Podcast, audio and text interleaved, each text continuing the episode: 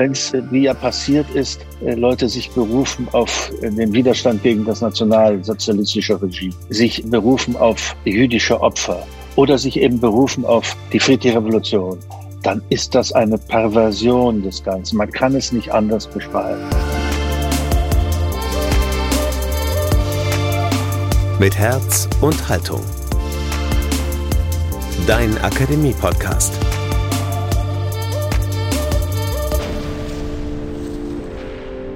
Spazieren als ziviler Ungehorsam? Ein kritischer Blick auf die Corona-Spaziergänge mit Wolfgang Thierse und Birgit Munz. Ihr hört den Podcast aus der Katholischen Akademie im Bistum Dresden-Meißen. Herzlich willkommen zu dieser Folge. In den vergangenen Wochen fanden in verschiedenen Städten Deutschlands sogenannte Spaziergänge statt, bei denen zum Teil tausende Menschen trotz Versammlungsverbot gegen die Corona-Schutzmaßnahmen auf die Straße gingen. Aktionen, an denen zum Teil rechtsextreme Gruppen wie die Freien Sachsen beteiligt waren. Teilnehmende und Organisatoren bezeichnen diese Spaziergänge oft als eine Form zivilen Ungehorsams oder gar als Widerstand. Große Worte. Ist diese Selbstcharakterisierung der Corona-Spaziergänge aber überhaupt schlüssig? Und was zeichnet zivilen Ungehorsam als solchen eigentlich aus? Darum geht es heute bei uns. Mein Kollege Falk Hamann hat darüber in einer Videokonferenz vor ein paar Tagen mit Wolfgang Thierse gesprochen und mit Birgit Munz, der ehemaligen Präsidentin des Sächsischen Verfassungsgerichtshofs. Spazieren als ziviler Ungehorsam? Jetzt bei Mit Herz und Haltung.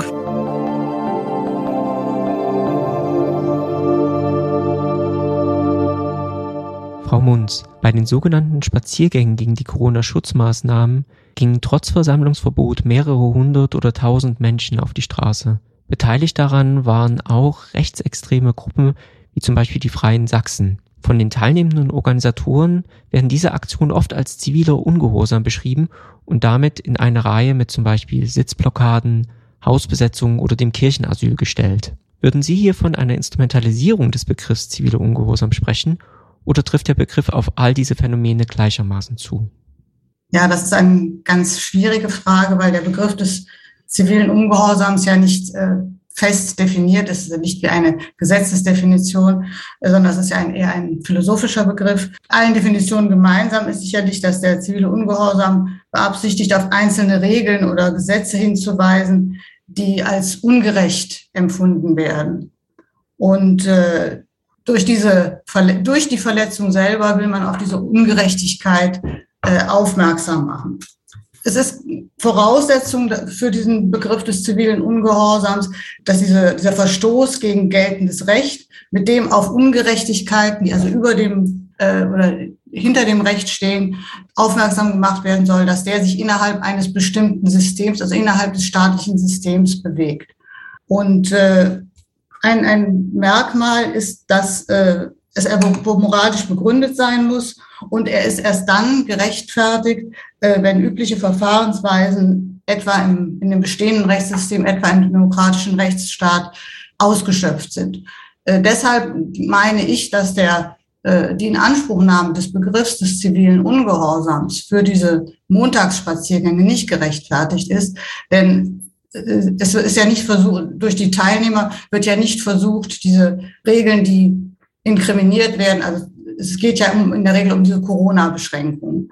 Es wird, wird, wird ja kein Versuch unternommen, äh, diese Regeln auf rechtsstaatlichem Weg überprüfen zu lassen, sondern es wird auf die, es wird das Versammlungsrecht in Anspruch genommen. Das ist vollkommen in Ordnung. Es steht jedem Bürger frei, sich im Wege der, von öffentlichen Versammlungen und Demonstrationen gegen bestehende Regeln zu wenden.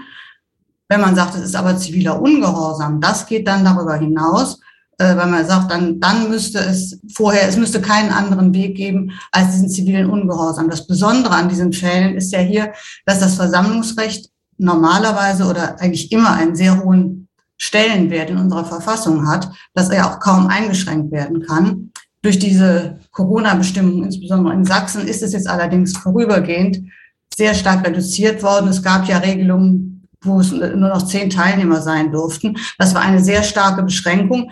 Und da kann man durchaus auch verfassungsrechtlich darüber diskutieren, ob das verhält, noch verhältnismäßig war. Nur dass diese Überprüfung ist eben Aufgabe der Gerichte.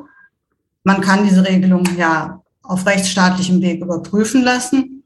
Und das wäre der korrekte Weg, wenn man gegen die Corona, gegen die Versammlungsregeln, die es gegeben hat, verstößt, kann man das nicht aus meiner Sicht nicht als zivilen Ungehorsam bezeichnen, weil gar nicht versucht worden ist, diese Regeln auf rechtsstaatlichem Weg überprüfen zu lassen. Das heißt nicht, dass man nicht dieses Versammlungsrecht für sich in, Ansprechen, äh, in Anspruch nehmen darf, soweit es legal ist, um auf diese Regeln hinzuweisen. Und ich möchte in dem Zusammenhang also auch gleich darauf hinweisen, dass diese ganz strengen Beschränkungen, die ja diese Spaziergängerbewegung äh, ausgelöst haben, dass die ja mittlerweile auch nicht mehr gelten.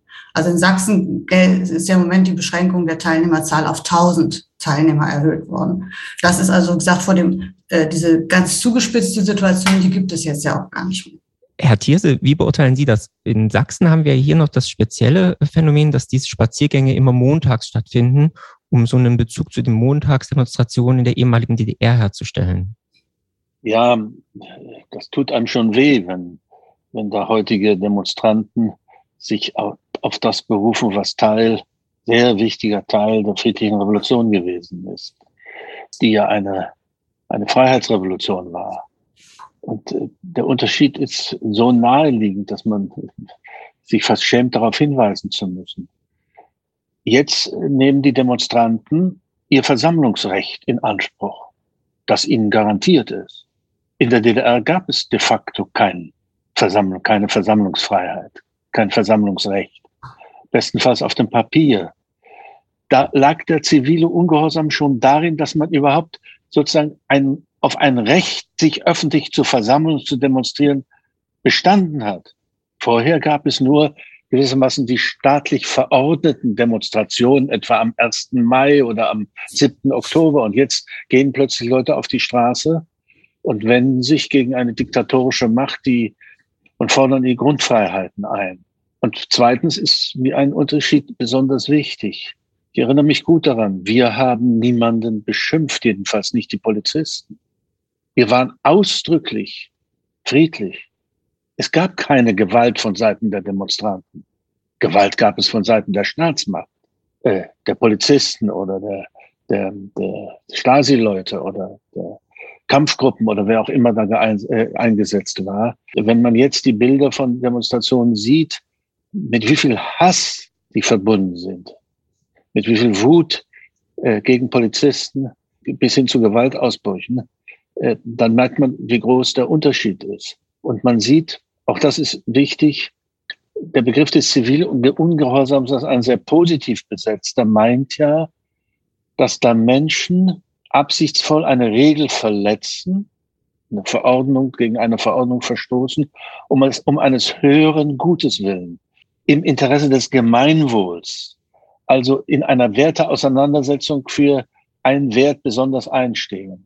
Bei den Demonstrationen, die wir jetzt erleben, bemerken wir ja oft, dass da eine Menge Leute, nicht alle, wahrlich nicht alle, soweit ich das beurteilen kann, sich im Grunde gegen die demokratischen Institutionen und ihre Organe und ihre Personen wenden, gegen die Presse wenden und so weiter, als, als ein wichtiger Bestandteil unserer freien äh, Ordnung. Äh, das, also die Unterschiede sind so groß, aber trotzdem weiß ich natürlich, dass es auf den Begriff der Montagsdemonstration eben kein Copyright gibt. Das kann jeder in Anspruch nehmen, aber äh, es tut schon weh, wenn man sieht, welche Verfälschung das ist gegenüber dem, was die Freiheitsrevolution von 1989 ausgemacht hat. Herr Thiese weist, glaube ich, auf ganz was Wichtiges hin, dass die Gewaltfreiheit, dass das ja ein Wesensmerkmal des zivilen Ungehorsams ist und das, die Gewaltfreiheit und die Fremdnützigkeit. Dass es nicht darum geht, Individualinteressen durchzusetzen, sondern darum, darum, dass es darum geht, moralische Werte, die man als höherrangig als das Recht betrachtet, da das Interesse drauf zu lenken. Und ein drittes, ganz wesentliches Merkmal ist ja, dass sich der, der zivile Ungehorsam, jedenfalls in seiner klassischen Form, nicht gegen das staatliche System als solches wendet sondern sagt, innerhalb des staatlichen Systems soll auf Unzuträglichkeiten hingewiesen werden, soll darauf aufmerksam gemacht werden. Und es ist kein, kein Mittel, äh, um, um gewaltsam irgendwelche Meinungen oder in, äh, Partikularinteressen durchzusetzen. Nochmal nachgefragt, Herr Thiese. Sie haben ja gesagt, äh, ein Teil der Leute, die auf diesen Montagsspaziergängen unterwegs sind, richten sich dann auch offen gegen das staatliche System und die staatlichen Institutionen. Aber das tun ja nicht alle. Und bei manchen Leuten ist es zumindest sehr subjektiv so, dass sie an diesen Spaziergängen teilnehmen aus einem Ungerechtigkeitsempfinden heraus. Wie beurteilen Sie da die subjektive Haltung dieser Personen? Also da müsste man genauer nachfragen, welches Ungerechtigkeitsempfinden. Zunächst einmal äh, geht es äh, einem Teil der Menschen äh, darum zu zeigen, dass sie äh, mit den äh, Maßnahmen zur Eindämmung dieser furchtbaren Pandemie nicht einverstanden sind. Das ist ein legitimes Recht, äh, solche Art Kritik auch öffentlich vorzutragen, auch auf der Straße vorzutragen. Das ist aber nur das eine. Das andere ist, Sie meinen ja eigentlich vor allem sich selbst. Ich will mich nicht impfen lassen. Das ist mein gutes Recht. Das ist meine Freiheit. Bedenken aber nicht, dass äh, die Konsequenzen der eigenen freien Entscheidung, sich nicht impfen zu lassen, die anderen betreffen. Die Folgen, sich nicht impfen zu lassen, haben die anderen zu tragen. Die Mitmenschen, die gegebenenfalls angesteckt werden, dadurch, dass das Gesundheitssystem, die Krankenhäuser gefüllt werden, dass erhebliche Freiheitseinschränkungen die Folge sind. Lockdown ist ein Ergebnis vielfacher Ansteckungen, vor allem auch, wie wir, soweit wir die Zahlen kennen, nicht nur, aber auch und vor allem von ungeimpften. Also die Unfreiheit der anderen ist die Folge der eigenen, so subjektiv äh, herrlichen äh, freien Entscheidung bis hin zu den Kosten, die der Sozialstaat zu tragen hat. Das heißt, was ich beobachte, was ich kritisch beobachte und was mich erschreckt, ist diese Trennung von Freiheit und Verantwortung. Aber zwischen beiden gibt es eben einen existenziellen Zusammenhang. Ich selber kann nur frei sein, wenn ich die Freiheit anderer respektiere und mitbedenke. Ich, in, zu meiner freien Entscheidung gehört, dass ich äh, die Konsequenzen bedenke oder man kann es noch pathetischer sagen mit dem kantischen kategorischen Imperativ, handle so, dass die Maxime deines Handels ein allgemeines Gesetz, eine allgemeine Regel werden könnte. Also ich muss doch bedenken bei dem, was ich öffentlich vertrete oder wie ich mich entscheide, dass das, was ich tue, sozusagen Wirkungen auf alle Hand und ich muss bedenken, ist es vernünftig, dass alle sich nicht impfen lassen? Denn das wäre die Konsequenz dieses kantischen Imperativs, das ist, äh, gehört dazu, zu dem, was ich sage. Und deswegen frage ich, wieso ungerecht? Da könnten doch alle anderen sagen, es ist ungerecht, dass diejenigen, die impfen, sich nicht impfen lassen, mich einem höheren Risiko aussetzen, das äh, Gesundheitssystem belasten und damit andere Kranke beeinträchtigen Operationen müssen verschoben werden, Behandlungen müssen verschoben werden. Der Sozialstaat wird mit unerhörten Kosten belastet. Das könnten doch andere sagen, dass das ungerecht ist und nicht diejenigen, die sich nicht impfen lassen, sondern sie entziehen sich sozusagen der Verantwortung für die anderen und äh, das darf man doch wohl kritisieren und dem darf man doch wohl widersprechen, ohne damit äh, alle Menschen zu verteufeln oder Unterschiede zu machen. Ich rede jetzt nicht von denjenigen, äh, denen es überhaupt nicht um das Thema Corona im engeren Sinne geht, sondern äh, die wirkliche Demokratiefeinde sind, die äh, auch dazu gehören. Und diejenigen, die auf die Straße gehen, müssen wissen, in wessen Gesellschaft sie sich begeben. Okay, wenn ich das jetzt richtig verstehe, ist äh, der entscheidende Punkt bei Ihnen beiden jetzt, dass es eigentlich unzutreffend ist, hier von zivilen Ungehorsam zu reden, einfach weil es nicht um das öffentliche Gemeinwohl geht, sondern um partikulare Interessen einzelner Personen, die sich ja, zum Beispiel nicht impfen lassen wollen. Ja, also diese Spaziergänger können in der Regel keine gesteigerte moralische Legitimation ihrer Auffassung für sich in Anspruch nehmen, gerade aus den Gründen, die Herr Thierse auf, aufgeführt hat, weil es eben die, der, der Zusammenhang zwischen Meinungsäußerung und Verantwortung hier Freiheit und Verantwortung nicht ausgewogen ist. Das ist genau der, der Punkt. Und man muss gelegentlich daran erinnern, dass es hier nicht um eine, nur um eine Frage der Meinungsfreiheit geht, weil das immer sofort einem entgegengehalten wird. Sie wollen mich in meiner Meinungsfreiheit beeinträchtigen. Sich nicht impfen zu lassen ist nicht, nicht, bloß, ist nicht bloßes Meinen, sondern ist ein Tun mit Konsequenzen für andere und dafür einzustehen. Im Übrigen noch eine kleine Nebenbemerkung. In der großen Tradition des zivilen Ungehorsams, also Gandhi, Martin Luther King und so weiter, da gehört es immer dazu, dass man für die Konsequenzen des eigenen Handelns, des Protestierens, des Ungehorsams auch eingestanden hat. Das gehört auch dazu. Und den Staat nicht deshalb beschimpft hat, weil er sozusagen die Regel, gegen die man absichtsvoll aus höheren Gründen verstößt, weil er diese Regel anwendet. Das gehört genau dazu, dass man sozusagen so viel Charakter hat, äh, dann gewissermaßen, wenn ich es etwas salopp sagen darf, nicht darüber zu weinen, dass die Regeln gelten, gegen die man ja gerade protestiert. Ich würde gern nochmal auf die Spaziergänge speziell schauen, und zwar aus einer rechtlichen Perspektive, Frau Munz. Zivile Ungehorsam ist ja, das hatten Sie, glaube ich, auch am Anfang gesagt, kein juristischer Begriff und äh, bezeichnet als solche eben auch weder eine Ordnungsfriedrigkeit noch eine Straftat. Trotzdem ist es erstmal allgemein so, dass Personen, die zivilen Ungehorsam leisten, durchaus rechtliche Konsequenzen erfahren können, zum Beispiel bei Sitzblockaden. Können Sie das vielleicht kurz erläutern? Also inwiefern ist es einerseits kein rechtlicher, juristischer Begriff, zum anderen kann es aber rechtliche Konsequenzen haben? Das ist ja der, der Ausgangspunkt des zivilen Ungehorsams, dass man ganz bewusst einen Rechtsverstoß begeht, um auf bestimmte Unzuträglichkeiten oder auf ungerecht empfundene Verhältnisse aufmerksam zu machen. Das ist der praktisch der Kerngedanke, der dahinter steht. Man nimmt den Rechtsbruch bewusst in Kauf. Das heißt, die Tatbestände, die gelegentlich dieses zivilen Ungehorsams, ob das jetzt hier bei den, bei den Montagsspaziergängen der Fall ist oder nicht, das haben wir ja gerade diskutiert.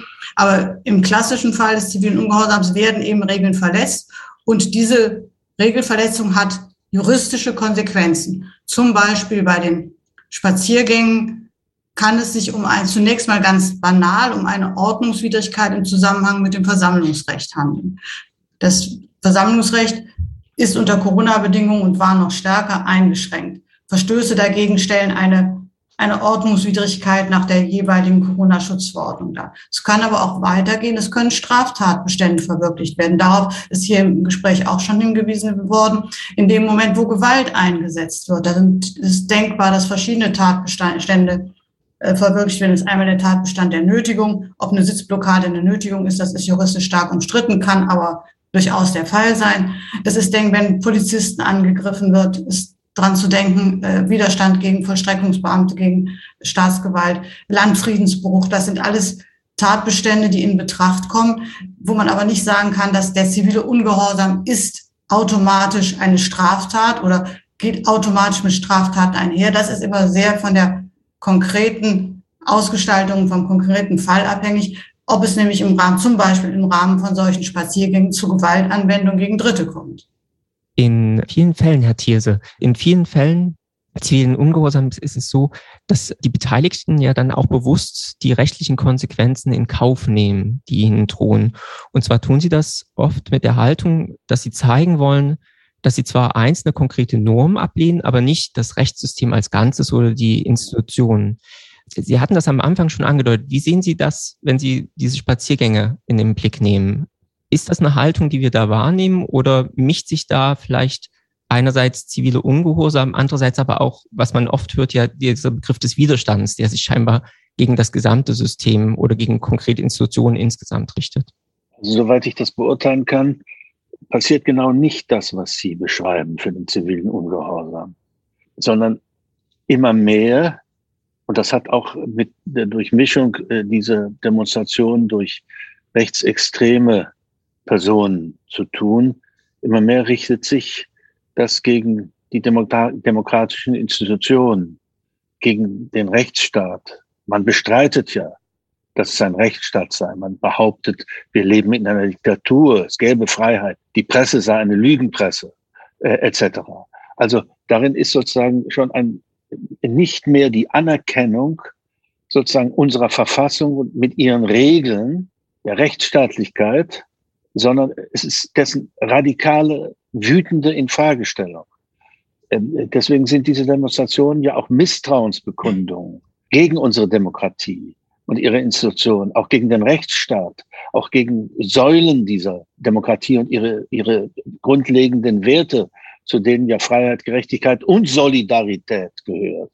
Und, und der, der Zusammenhang dieser drei Grundwerte unserer Ordnung, das macht sie ja so äh, problematisch und insofern auch gefährlich. Ich kann immer nur bitten oder wünschen, dass Menschen, die eigentlich nur ihren Unmut ausdrücken wollen über die Einschränkungen, die sich mit Corona verbinden, oder die ihre Ängste öffentlich artikulieren äh, wollen vor dem Impfen und so weiter und ihren Folgen, die möglicherweise, ich weiß nicht, äh, welchen Informationen oder Fehlinformationen folgen. Man liest und hört ja gelegentlich aus den Berichten Erstaunliches, wer dahinter stecke und welche, also das ist ja im Grunde eine, eine Unkultur des, des allgemeinen Verdachtes gegen alles und jedes. Das ist das, das Schwierige und das ist eben dann nicht mehr ziviler Ungehorsam, der ja sozusagen Regeln anerkennt, auch gerade dann, wenn er eine bestimmte Regel verletzt und sich äh, dem Rechtsstaat ausdrücklich beugt, vor ihm verbeugt. Das ist ja im Moment des Zivilen. Und das Wort Widerstand ist ja auch ein großes und fast beliebig verwendet.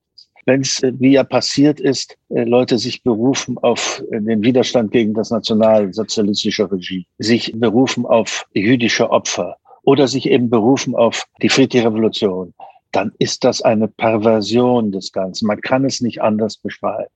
Denn damals ging es, ich sag, muss noch mal daran erinnern, wir wollten im Herbst 89 die elementaren Rechte erkämpfen, die Grundrechte, die Grundfreiheiten, die Demokratie, den Rechtsstaat, gegen den sich jetzt äh, diese fundamentalen Verdächtigungen richten. Das ist auch ein großer Unterschied. Oder wenn Martin Luther King und die, die, Schwarzenbewegung die, denen ging es um Civil Rights, um die Bürgerrechte.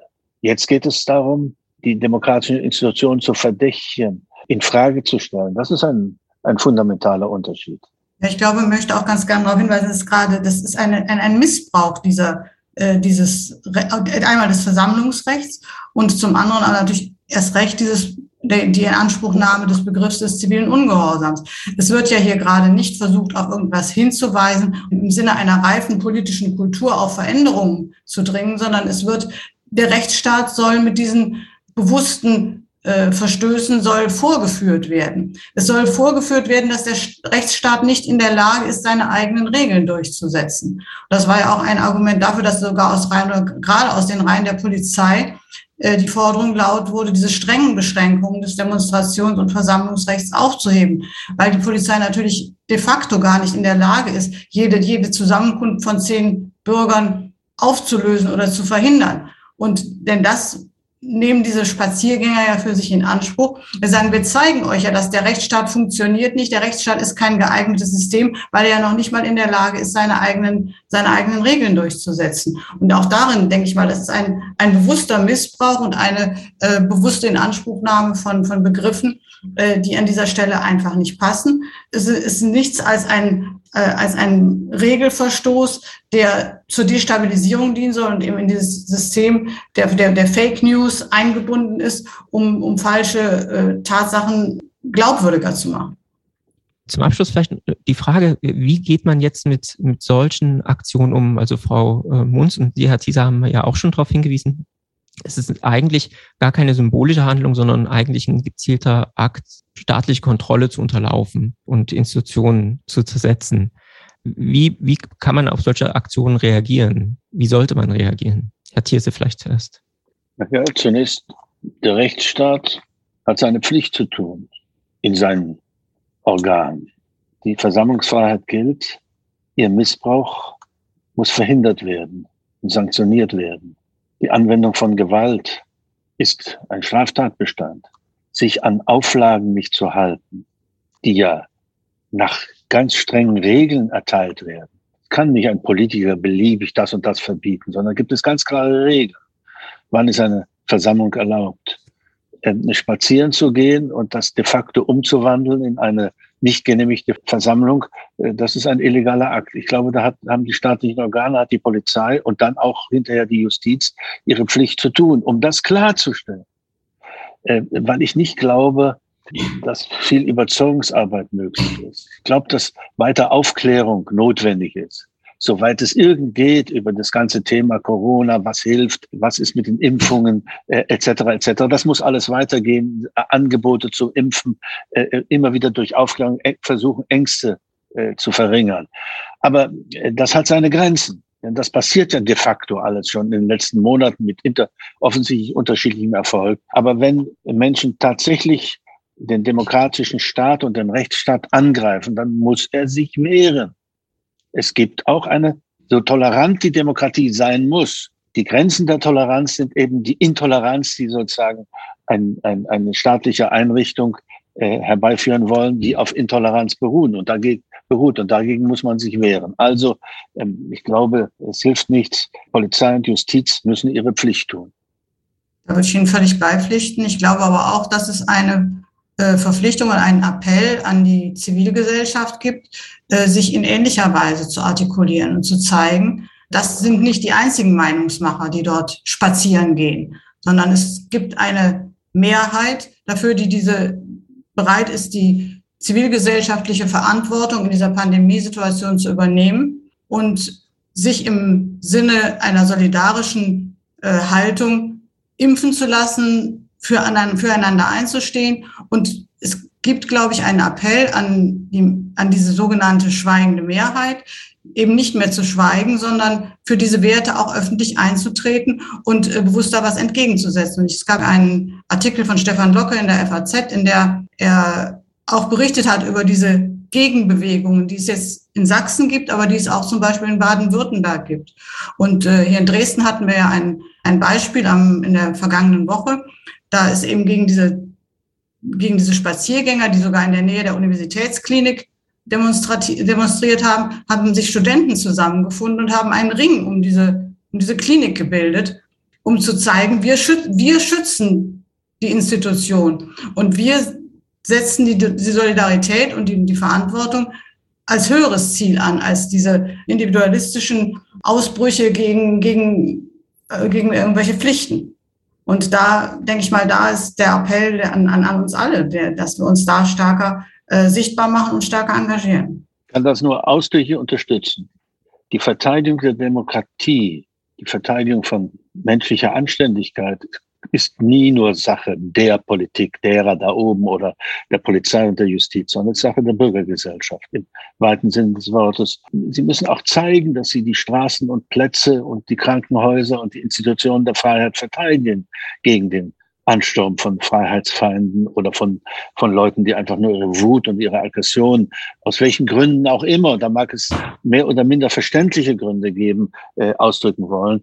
Wir haben doch erlebt, bei aller Unzufriedenheit, bei allem Ärger, den doch jeder von uns auch hat, nach allen Umfragen, die ich kenne in den letzten zwei Jahren, war immer eine sehr deutliche Mehrheit der Bürger und Bürgerinnen dieses Landes für die Corona-Politik in, in vielen Fällen hat auch ein beträchtlicher Teil der Bürger sogar strengere Maßnahmen verlangt.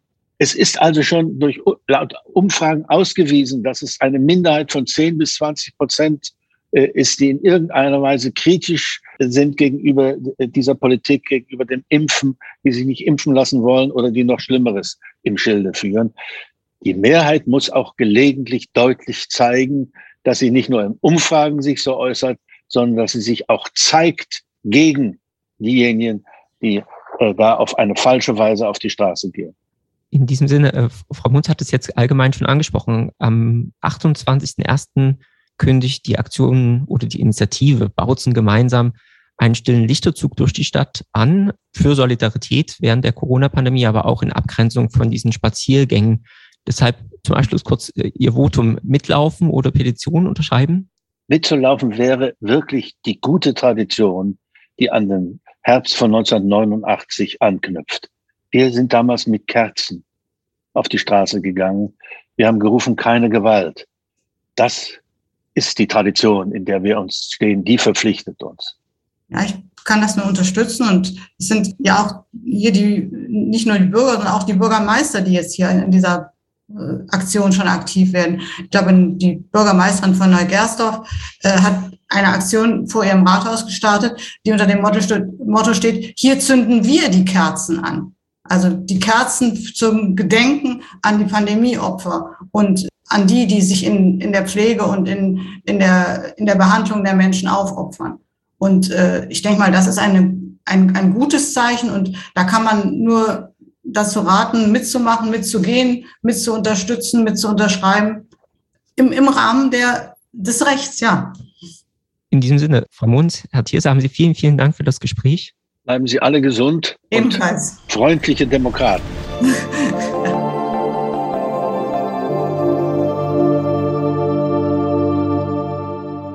Was für ein schöner Wunsch zum Schluss, oder? Wolfgang Thierse und Birgit Munz im Gespräch mit Falk Hamann. Die drei haben es eben angesprochen. Die Initiative Bautzen gemeinsam ruft zur Teilnahme an der bundesweiten Aktion Zusammenstehen, Hashtag Deutschland gemeinsam auf. Als Zeichen der Solidarität und des gesellschaftlichen Zusammenhalts soll es am Freitag, dem 28. Januar, einen stillen Lichterzug geben vom Bautzner Petridom zum Kornmarkt und wieder zurück.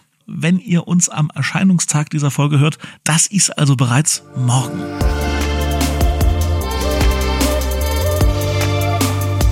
Immer freuen wir uns auf euer Feedback, zum Beispiel über Instagram oder Facebook oder auf www.lebendig-akademisch.de. Wenn ihr mögt, dann gebt uns bei Apple Podcasts oder bei Spotify eine gute Bewertung. Das hilft nämlich sehr, damit wir von immer mehr Nutzern und Nutzerinnen wahrgenommen werden. Schon jetzt vielen Dank für eure Unterstützung. Und wenn ihr uns abonniert, verpasst ihr keine weitere Folge dieses Podcasts mehr. An dieser Ausgabe mitgearbeitet haben Falk Hamann, Thomas Arnold, Emily Siegel und ich. Mein Name ist Daniel Heinze. Danke fürs Zuhören und bis zum nächsten Mal.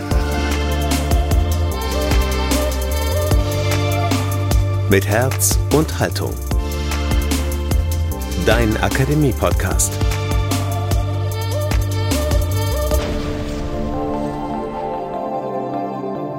Ein Angebot der Katholischen Akademie im Bistum Dresden-Meißen.